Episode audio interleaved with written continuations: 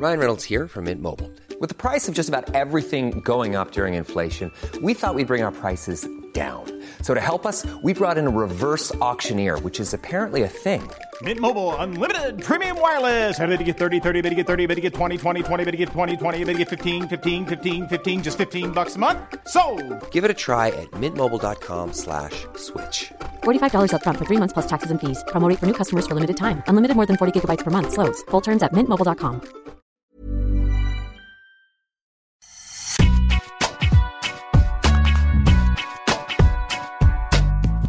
Bonjour et bienvenue dans ce douzième numéro de Deep Impact, euh, dans lequel, bien sûr, on va revenir sur la folie de cette US Open. Et pour m'accompagner, l'inévitable, le Deep. Comment vas-tu, Arnaud? Salut Antoine, ça va très bien et toi? Ça va, un peu fatigué, les nuits, le commentaire. euh, Ça va? C'est pas la défaite au padel, toi, qui t'a fatigué un petit peu? Je vois pas, je vois Tu pas ce que tu dis puisque j'ai gagné. Tu as la mémoire très courte. Bon, on a beaucoup de choses à traiter dans cette émission, donc on va tout de suite passer au sommaire. C'est le warm-up. Et donc, on aura deux gros sets aujourd'hui. Euh, dans le premier, nous reviendrons bien sûr sur la disqualification de Novak Djokovic et donc sur un nouveau vainqueur de Grand Chelem. Euh, dans le deuxième set, nous parlerons de la situation exceptionnelle dans laquelle se trouvent plusieurs joueurs toujours à l'US Open. Et puis, nous nous projetterons sur Roland Garros et les annonces qui ont été faites par l'organisation. Et donc, on va tout de suite passer au premier set et on va donc revenir sur euh, bah, l'incroyable disqualification de Novak Djokovic. C'était face à, à Carino Busta, l'Espagnol. Déjà, j'ai envie qu'on évacue une chose. Euh, j'ai dit incroyable, euh, mais non, pas forcément, car elle était totalement justifiée à mon sens. Le règlement est très clair. Est-ce que Deep, on est d'accord, il n'y a pas de débat là-dessus? Sur euh, sa disqualification, non. Oui. Sur le règlement, il y a un débat, mais pas sur la disqualification. Tu penses que le règlement est trop dur quand il n'y a pas d'un, quand il n'y a pas une intention comme ça de faire mal, il ne devrait pas être disqualifié? Bah, je, en tout cas, je pose la question. Je- J'ai le sentiment que c'est violent. Je trouve que c'est raide quand il n'y a pas intentionnalité. Mhm. J'ai le sentiment que hum, si la balle arrive doucement sur le pied, après, c'est à quel moment on décide de dire si ça va faire mal, pas mal, si c'est suffisamment fort? Mhm. Voilà, globalement, il n'y a jamais intentionnalité. Jamais. À, à moins que le mec- à moins- à moins que le joueur, l'athlète, devienne complètement dingue, ce qui je crois, jamais arrivé. Euh, de, de viser volontairement quelqu'un. Après, le fait de toucher quelqu'un, ben, ce que je te dis, soit sur, si la balle, c'est la même qui touche le pied de, Ouais. la, de la juge, de la juge de ligne, est-ce que c'est la même sanction? Est-ce qu'on est disqualifie tout de suite? Là, elle s'y attend pas, elle la prend en pleine poire et elle, en- enfin, elle souffre sur le moment, on la voit. Mhm. Il n'y a, pas- il y a, pas- il y a pas de cinéma loin. de- Mais, mais en fait, c'est la, la question que je me pose après. Elle va bien. Enfin, aujourd'hui, elle s'en est remise. Enfin, c'est, ce que je veux dire, c'est que le geste est pas beau, mais quand il lance la balle, il n'y a, même pas de public. Donc, la, la chance, la probabilité, honnêtement, pour que cette balle touche la juge de ligne, elle est tellement Ouais, faible. C'est tellement pas de bol. Je, je trouve ça dingue. C'est vraiment la C'est exactement ça. qu'il ne faut pas le suranalyser parce que derrière, on peut se dire oui, mais il a joué avec le feu, oui, mais euh, euh, c'est pas la première fois, oui, mais Mhm. euh, il était sous pression et il fait trop de choses à la fois. Exactement. C'est juste que c'est pas de bol. À un moment, je, C'est- je- je crois qu'il faut Je suis entièrement, je suis entièrement d'accord et, et je trouve que cette suranalyse, et j'ai même euh, vu Matt Wilander qui parlait de ça, il y a même eu Patrick Mouratoglou qui a parlé de qu'il en avait trop dans son assiette. Euh, Pour moi, c'est un faux débat parce que déjà, ça fait euh, allez, 10-15 ans qu'il est habitué à cette pression et à faire euh, des, milliards de choses. Euh, que si la balle tombe euh, effectivement à 10 cm près, bah, il n'y a, a pas de débat et on et on n'en parle même pas. Euh, et puis c'est même pas un craquage mental, c'est juste euh, allez un geste de déception parce qu'il se fait briquer à 5 partout euh, euh, au premier set. Mais euh, enfin, je veux dire, euh, c'est pas euh, c'est pas Serena qui, qui, qui, qui, elle, a déjà craqué en finale à l'US Open, où elle a euh, apparemment dit des choses à une juge de ligne, où elle lui dit vraiment avec violence, on sent que c'est beaucoup, ou même quand elle, euh, ce qui s'est passé avec, euh, avec euh, c'était avec Osaka, je crois, où elle avait eu point de pénalité. Après, on peut revenir là-dessus, mais elle a, là, il y avait eu un vrai craquage, je trouve. Alors Ouais, que là, c'est c'est un geste d'humeur qui, qui, lui échappe, mais il n'y a pas de. Non, mais on sent qu'il s'agace parce qu'il n'arrive pas à conclure ce premier set alors qu'il a Ouais. deux sets d'affilée. très bien. Exactement. Mais, mais comme il s'agace plein de fois, en fait. Et, et on ne peut pas le comparer aux autres, à certaines autres disqualifications en Grand Ouais. Chelem, comme McEnroe dans les années 80 qui s'était fait disqualifier Exactement. parce qu'il avait insulté l'arbitre. Bah, Ouais. Voilà, c'est exactement ça. Là, c'est juste pas de bol. C'est juste Hmm. pas de chance. C'est cette balle, il regarde même pas. Et en fait, quand il frappe la balle, il a le regard en fait qui part pour regarder quand même où Ouais. elle se dirige. Et là, il se rend compte Il voit. il est Exactement. dans la courge et il est Mm. effondré. Mais c'est tout. Mm. Enfin voilà, mais bon, voilà. Mais après, c'est plus sur le règlement. Ouais, je- en fait, oui, je trouve ça très dur en fait de disqualifier. Mm. Je pense que ça peut valoir une grosse sanction peut-être, Hmm. euh, alors financière ou pas, ça, ça m'appartient pas, je m'en fous. Mais en revanche, dire euh, c'est un point ou un jeu de pénalité, si tu le fais. Mais je trouve que la sanction aussi radicale de d'exclure. Alors après, on peut très bien dire oui, mais il faut maîtriser ses nerfs, oui, mais Hmm. ouais, bien sûr que euh, il faut maîtriser ses nerfs, ses émotions. Mais je trouve que le règlement est assez, ouais, est assez rigide et assez violent. Ouais. Euh, voilà, je- mon sentiment premier comme ça, je trouve ça plutôt dur. Ouais, dans l'histoire du tennis, il y avait eu seulement quatre autres hein, disqualifications en Grand Chelem. Et donc, tu l'as rappelé, euh, McEnroe, c'était à l'Open d'Australie en 90, euh, où il avait insulté euh, le superviseur. J'avais envie qu'on parle de cette disqualification parce que du coup, on va avoir un vainqueur de Grand Chelem inédit. Donc, c'est depuis euh, Marin Cilic en 2014. C'était déjà à l'US Open. Et il y a huit noms. Carreno Busta, Chapovalov, Koric Zverev, Roblev Medvedev et Tim Dominor. Euh, J'ai envie de te poser la question euh, qui tue. Parmi ces huit noms, pour toi, est-ce qu'il y a déjà un favori qui se démarque? J'en ai deux. J'en ai pas un, Ah ouais. je suis désolé. Donc je réponds non. Écoute, j'en ai deux. Je, de- Et encore, tu sais quoi, avant leur dernier match, j'étais pas certain, mais ça a été un peu la, la- la confirmation. Ouais, C'est Tim et Medvedev que j'ai trouvé euh, excellentissime euh, tennistiquement et mentalement. Parce que justement, euh, pour le coup, c'est intéressant parce que de savoir qu'il n'y a plus de Djoko, qu'il n'y a pas les trois, euh, Djoko, Nadal, Federer, et que finalement Mhm. le tableau s'ouvre comme jamais, c'est aussi une gestion euh, particulière. En plus, Ouais, des conditions, c'est en sûr. plus des, en plus des conditions Ouais. sur place. hein. Donc, euh, et je trouve que Tim est monté en puissance euh, depuis le début du tournoi et depuis même le début, même depuis le début de la reprise où à Cincinnati il avait été mauvais, on peut le dire, Mhm. contre Krajinovic au premier tour, il avait pris 2 et 2. J'étais très inquiet et là on sent qu'il met une fessée à, au G. Yassim alors Ouais. que je, je pensais vraiment que ce match serait extrêmement prometteur. Ok. Et à la fin, il l'a mangé. Il l'a- voilà. Et Medvedev, pareil, qui a explosé Tiafo euh, en Mhm. trois petites manches. euh, et ces deux, pour moi, se démarquent clairement des autres joueurs encore en course qui forcément auront leur chance. Mais euh, voilà, si je devais en donner deux aujourd'hui, c'est très dur d'en donner, d'en donner enfin, un des deux. Ouais, ouais. C'est très dur. Sach- Sachant que euh, ils vont jouer, si jamais ils gagnent en quart de finale, ils se joueront en demi-finale. Donc, euh, donc il y aura. euh, Moi, j'ai été aussi, euh, j'ai été impressionné par Chapovalov, par le- la qualité du jeu produit. euh, et, et en fait, je me dis, et, et- et c'est cet aspect qui est vachement important et qui est vachement intéressant, je trouve, c'est que là, il y a le côté un peu, putain, c'est l'occasion un peu ou jamais, quoi. Enfin, c'est un peu ça qui doit, qui que les mecs doivent se dire. Euh, parce que le haut du tableau, alors il va y avoir un beau Koric Zverev aussi. Hein, c'est euh, euh, deux joueurs qui jouent très bien depuis le début du US Open. Mais Chapovalov, j'ai l'impression, en plus, on parle de conditions qui sont assez rapides, que euh, ça va bien à Chapovalov. Est-ce que euh, moi j'ai l'impression que c'est peut-être lui qui peut euh, sortir son, son épingle du justement de, du haut du, du tableau. Quoi, toi? Bah, en fait, Chapeau, il a la folie qui peut lui permettre en effet d'aller remporter un grand chelem, je suis d'accord. Il a la folie. Après, il n'a pas la Mm. constance. Donc en fait, spontanément, tu ne le mets pas en avant. En revanche, Ouais. tu as raison. euh, sur euh, les quelques matchs qui peut lui rester à jouer, il peut euh, toucher le Graal, être sur un nuage Mm. et, et s'envoler complètement. Il a ce truc, en effet, un peu, à, je sais pas si dans son jeu, certains ont peut-être comparé Gaucher à Riton parfois. Il, y a, il, y a, du feu dans son bras, il est capable de faire des coups gagnants dans n'importe quelle position, euh, en coup droit comme en revers. Il sert super bien. Après, c'est juste que parfois encore, il y a quelques moments de faiblesse, de fragilité. Et il n'aura pas le droit en fait euh, d'avoir des passages à vide, d'avoir des trous d'air contre un Medvedev ou un team s'il il arrive jusqu'en finale. oui, oui, s'il arrive. Euh, je veux dire, bah, je ne sais pas si Zverev va gagner. Là, j'ai déjà donné tous mes favoris globalement.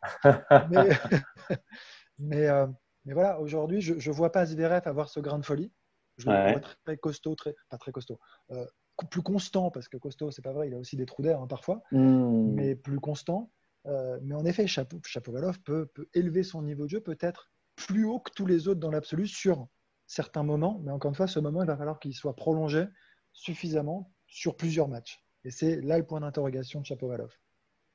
Parce que donc là, il va jouer Carino Busta. J'ai envie de rappeler le parcours de Carino Busta pour arriver en quart finale de Grand. Il a battu Uchiyama en 5-7 au premier tour. Il bat Kruger au deuxième tour. Il bat Berankis au troisième tour. Et il a l'abandon de Joko en huitième. C'est un miracle. On n'a jamais, on jamais vu un tableau aussi facile pour aller en quart finale d'un Grand Chelem. Ouais, là après, c'est comme toujours, tu connais l'histoire. Enfin, tu, vois ton tableau. Alors certains ne le regardent pas, sauf hein. quand des journalistes véreux les, euh, les divulgue. Donc tu fais, tu fais allusion à, Adrien Manarino, parce que la semaine dernière, euh, je lui avais donné son le nom de son adversaire du deuxième tour alors qu'il ne devait pas le savoir. C'était Jack Il ne regarde jamais. Euh, mais, mais, en revanche, après, quand tu vois ton tableau, que tu sais que le tableau se dégage, qu'il est assez facile et que tu passes tes tours, si tu joues bien, tes focus, tu passes tes tours, tant mieux. Alors évidemment, c'est mmh. jamais simple, parce que tu peux aussi, parce que ce que tu as dit, la phrase, forcément, ils sont tous en train de se dire, c'est l'année ou jamais. Trop te le dire, c'est de la pression et ça peut aussi desservir, être préjudiciable. C'était toujours le danger, c'est une espèce de dosage à trouver, d'équilibre. Et si tu si as que ça en tête en te disant c'est l'occasion ou jamais, tu peux aussi passer à côté. Évidemment que tu le sais, mais comme Dominique Thiem l'a très bien rappelé, bah, après il a peut-être exagéré, grossi le trait. Le fait qu'il soit pas là, ça change rien, blablabla. Il est dans son truc, dans sa bulle. Je suis, concentré comme je le suis toujours. et c'est ce qui doit aussi quand même je pense, rester plus que cette phrase dangereuse qui est de dire ah, c'est l'année ou jamais. Tu vois, c'est aussi. Oui, bien sûr, bien sûr. Mais, euh, mais voilà, après, et Carino Busta, il faisait un très bon set contre Djoko avant que ça ne s'arrête, même si Djoko a eu mm. des occasions. C'est un joueur qui avait déjà fait demi. Tu vois, c'est pas non plus bien sûr. un qui sort de nulle part. Il n'y a, a, pas de hold-up, quoi. Il est là. Allez, moi, j'ai envie de me mouiller après étude du tableau je table sur une finale Medvedev-Zverev. Voilà. D'accord. Medvedev n'a pas perdu de 7 encore. Tout à fait. Medvedev joue très, très, très bien. Euh, c'est soit. Alors, ok, très bien. C'est soit Medvedev-Zverev, soit Tim Shapovalov. Chez les fils, on peut, on peut faire, on peut, bien sûr, on peut, on peut faire le point et on peut, on peut en, en, profiter. On peut déjà profiter euh, pour dire que euh, Alizé Cornet, euh, voilà, a quand même fait un beau parcours euh, et donc s'est arrêté en huitième de finale contre Pironkova. Ça, c'était une belle surprise. et j'ai l'impression qu'elle, elle a, enfin, c'est ce qu'elle dit en interview, qu'elle a mis des choses en place, Alizé. Ouais, et surtout quatrième euh, grand chelem sur lequel elle atteint le huitième de finale. Donc euh, voilà, elle a bouclé la boucle et c'était un objectif aussi. Alors certains diront, les mauvaises langues diront, mmh. que mmh. huitième de finale. Ça montre une certaine constance, une certaine polyvalence. Et, euh, et c'est pas c'est pas neutre au retour comme ça de confinement de mmh. réussir à bien jouer. La semaine dernière, elle avait battu Kenin. Là, elle fait deuxième semaine. elle reprend très bien. Voilà, avec un état de forme excellent sur le circuit. Donc, je trouve que ça présage de belles choses il y a plein... Ouais, le tableau est très ouvert parce que chez les filles, il y a moins de joueuses qui ont fait le déplacement, c'est vrai, moins de têtes de série. Mm. Mais euh, il y a des très belles histoires. Pironkova, qui qui n'avait pas joué pendant trois ans et qui se retrouve en quart de finale face à Serena Williams, c'est extraordinaire. Serena Williams, qui est plus qu'une candidate sérieuse, alors on va dire que c'est à chaque fois le cas, mais cette fois-ci encore plus, je trouve que l'état d'esprit est un peu différent. Elle est vraiment, vraiment très concernée Euh, cette Mhm. année, il n'y a pas de fluctuation. Euh, même quand elle perd un set de temps en temps, elle a tendance à... Là, elle reste très concentrée. Elle revient dans ses parties et euh, elle est bien en place et elle joue de mieux en mieux. Il y a Zarenka qui est dangereuse aussi. Et Azarenka qui a l'air très en forme et très motivée. Et la défaite de Kenin. Donc euh, voilà, c'est- c'est un tableau aussi, je trouve, qui est assure et qui est très intéressant. Il y a, il y a des surprises hein, euh, en haut du, du tableau. Ça, c'est euh, Jennifer Brady contre Put- Put- Putitseva, je vais réussir à le dire. Ouais. Euh, Osaka contre Shelby Rogers. Ouais. Et en bas, c'est Azarenka Mertens et William Spironkova. Donc, euh, Et trois américaines, tu vois, et, et dans, dans les conditions actuelles, c'est intéressant aussi de voir, il n'y a pas de public. Et Serena l'a dit elle-même, elle a moins de pression que d'habitude sur cette US Open. exact. Et pour les. Américaines, c'est vrai que quand on est, quand tu es français, tu joues à Roland, quand tu es, es dans la nationalité du pays organisateur, Ouais. c'est jamais simple. Alors, il y en a beaucoup qui, qui diront, oui, mais c'est quand même dommage de la communion avec le public, c'est ce qu'il y a de plus excitant, c'est exaltant. Évidemment que ça l'est, Mm. mais c'est aussi une pression supplémentaire. Et là, j'étais surpris, en tout cas, d'entendre Serena dire, c'est beaucoup moins de pression et finalement, c'est peut-être plus agréable. même Elle si- l'a avoué. Oui, exactement. Et le fait qu'il y ait trois américaines aussi, enfin, tu vois, ça peut, pas- ça, ça en dit long aussi, finalement. Et donc, on va passer au deuxième set, Arnaud, avec euh, ben, déjà, j'ai envie qu'on évoque euh, ces joueuses et ces joueurs qui restent euh, à l'US Open. On parle des, joueurs français. Il y a toujours Kristina Blanedovic avec son frère Lucas. Il y a Richard Gasquet, son coach. Adriane Manarino, son entraîneur aussi. Tom Jombi. Et puis, il y a Greg Barrère. Il y a bien sûr Benoît Paire. Euh, je sais que dans un premier temps, ils, avaient eu un accord avec un club où il y a des cours en terre battue pour pouvoir préparer la, saison sur terre qui s'annonce. Finalement, pour l'instant, je crois qu'ils ne peuvent pas y aller. Donc là, ils sont vraiment bloqués dans leur chambre. On parle d'un retour euh, soit vendre- vendredi pour certains et samedi pour d'autres. Euh, on espère qu'ils pourront arriver plus tôt en Europe pour éventuellement avoir une chance de pouvoir disputer Rome euh, la semaine prochaine. Déjà, dans quel, état, ils doivent être à attendre dans leur chambre, à ne pas pouvoir s'entraîner, il y a des grosses échéances qui arrivent. Qu'est-ce que, tu penses, toi, Arnaud, toi, l'ancien joueur? Voilà, tu dois être comme un lion en cage, non? Non, mais c'est une situation euh, ubuesque euh, depuis le début de cette US, depuis que les joueuses, les joueurs sont arrivés sur place. Mhm. C'est- très compliqué parce qu'on a commencé euh, par parler de bulles, puis ça s'est transformé en environnement sous contrôle. Ouais. Donc évidemment, on a compris que tout ça était très poreux. Ouais. Ensuite, il y a le cas d'Adrian qui est bloqué, on ne sait pas s'il va jouer. Il a la chance finalement de, d'être dans le bon comté parce que c'est une histoire politique. En fait, tout ça, s'il était resté à l'hôtel, il aurait été bloqué, il n'aurait pas pu jouer parce que c'est sur ordre du comté en fait finalement que qui, qui, qui- qui, finalement a un règlement différent que le, que le voisin. Mhm. Euh, Mladenovic en a fait les frais derrière Ouais, en double. en double, elle peut pas aller jouer. Tout ça est franchement. alors, on imaginait que ça serait très complexe d'organiser une manifestation sportive de cet ordre où Mhm. on a des gens qui viennent de partout.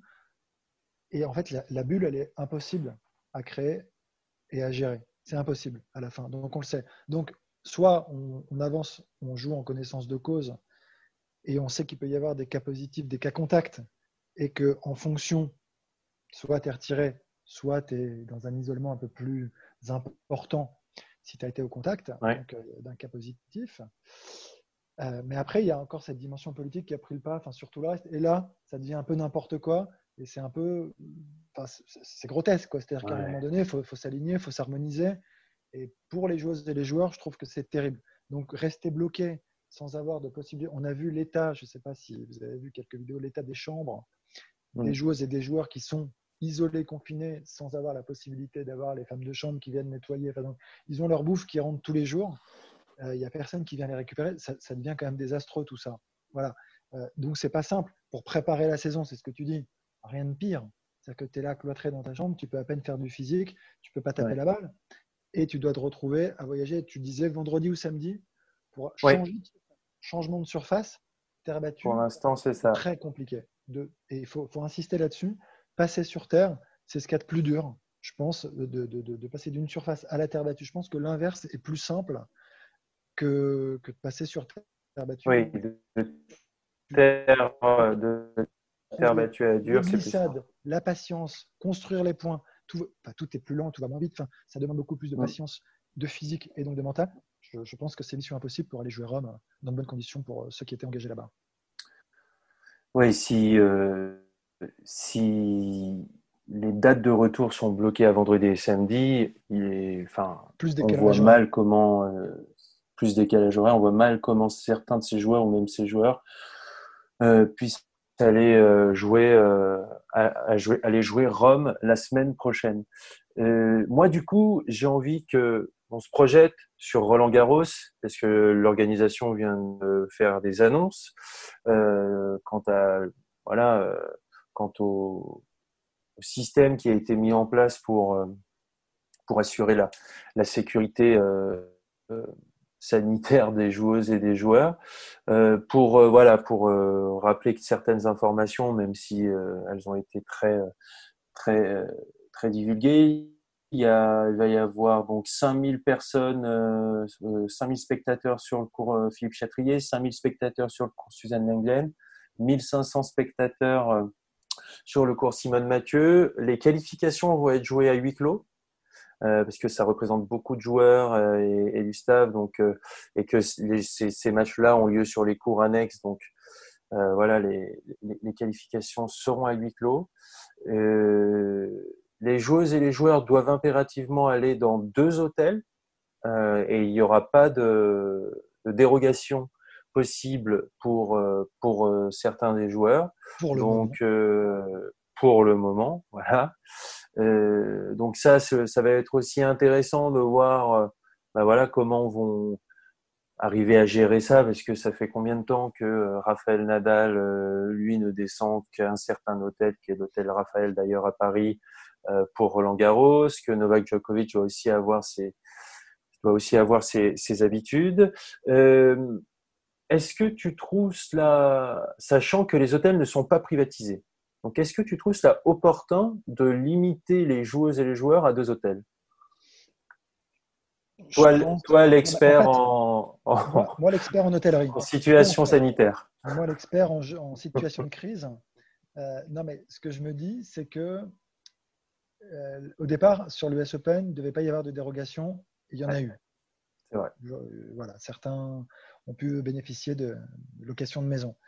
Euh, je me dis en fait que si les hôtels ne sont pas entièrement réservés par le tournoi, entièrement, mmh.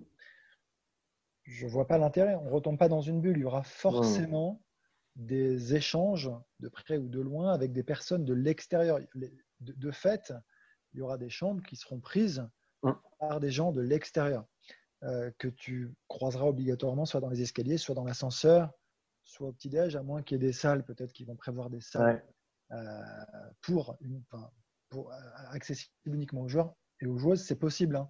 Mais quoi qu'il arrive, c'est très compliqué. Mmh. Donc je me dis, est-ce que euh, les joueurs et les joueuses qui louent des maisons ne sont pas plus en sécurité dans leur maison? Si eux font très attention de leur côté, parce que c'est le principe, tu sais avec qui ouais. tu sais quand tu, quand tu commandes, comment tu commandes, ce que tu fais, tu laves ou tu laves pas, enfin, tu, tu peux tout Bien maîtriser sûr. presque plus que finalement dans une chambre d'hôtel où euh, il, peut, il, pourrait y avoir presque moins de garantie. Après, euh, après c'est un petit peu à, à, chacun de faire très attention et c'est un peu le principe finalement aujourd'hui. Ça va, ça va mmh. être ça. Hein.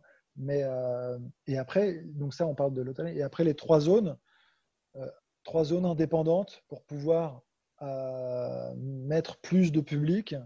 Ça reste peu, mais c'est bien. C'est mieux que rien. Et, on verra bien. On peut noter aussi euh, le prize money qui a évolué, donc qui a été un petit peu diminué pour les vainqueurs et pour euh, que les perdants du premier tour, ça augmente de 30% par rapport à l'an passé. Ça passe à, à 60 000 euros pour le perdant du premier tour. Et aussi, il y aura plus d'argent au qualif. Donc ça, c'est, on peut saluer l'initiative. C'est génial. Et en fait, c'est presque un truc qui devrait euh, se reproduire. En fait, et ne, ne pas s'arrêter là parce qu'on vient de subir une crise et qu'on se dit que finalement, l'intérêt, euh, il est, là, c'est l'intérêt général enfin, des joueurs Mmh. qui est mis en avant, mais ça devrait être le cas tout le temps. C'est-à-dire qu'on attend une crise finalement avant d'agir de, cette manière, alors qu'on sait très bien que aujourd'hui, les joueurs qui sont entre 100 et, et au-delà ont vraiment besoin de, de- de cet argent pour pouvoir se staffer et voyager, euh, pendant que les autres, dans les 50, voire dans les 100 aujourd'hui, moins, moins, moins, moins ce besoin, un peu moins. Mmh. Sauf quand tu arrives, que enfin, tout dépend un petit peu de là où tu te trouves dans ta carrière. Mais je trouve que cette redistribution euh, du price money, euh, j'espère qu'elle sera, qu'elle sera peut-être conservée dans le futur. Et je trouve que c'est une excellente initiative, mais que ça ne devrait pas s'arrêter finalement euh, à cette gestion de crise face au Covid. Mais en tout cas, enfin, voilà, le fait de ne pas avoir, c'est vrai, eu de, de revenus pendant de longs mois, c'est une super initiative qui permettra enfin, voilà, aux joueurs un peu moins bien classés de gagner plus d'argent. là. C'est top. Moi, je pense à, je repense un peu au jeu.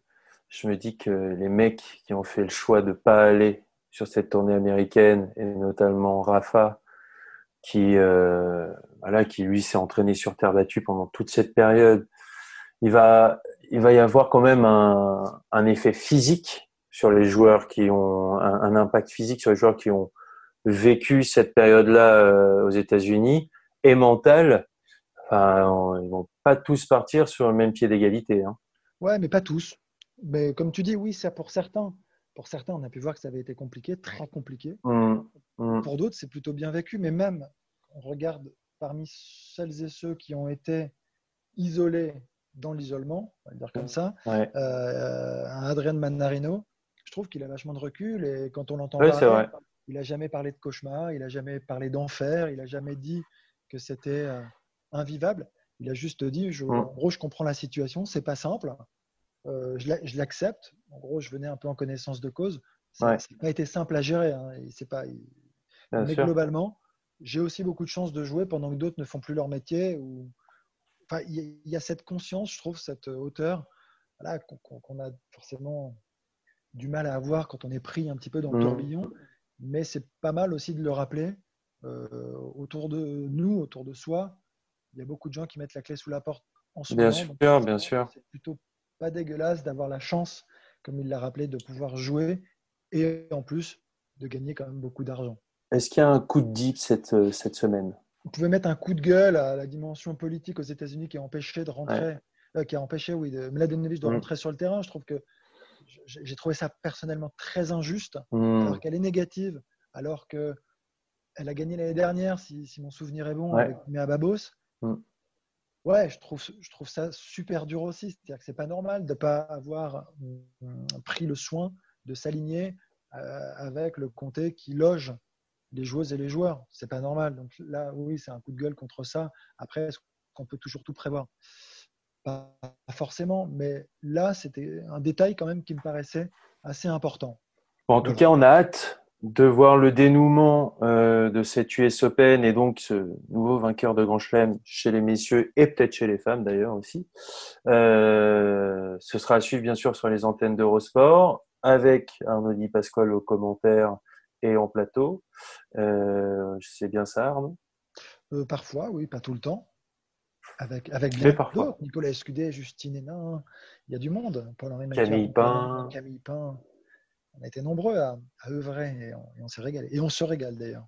Ouais, c'est vrai qu'on se régale. On est content quand même de revoir euh, le tennis et je trouve, euh, je trouve qu'on voit du beau tennis depuis le, depuis le début de la quinzaine. Euh, nous, on se retrouve la semaine prochaine. Euh, voilà, le mardi. euh, tous les mardis, c'est du Impact. Merci beaucoup de nous avoir suivis. Salut. Merci Antoine. Ciao, ciao.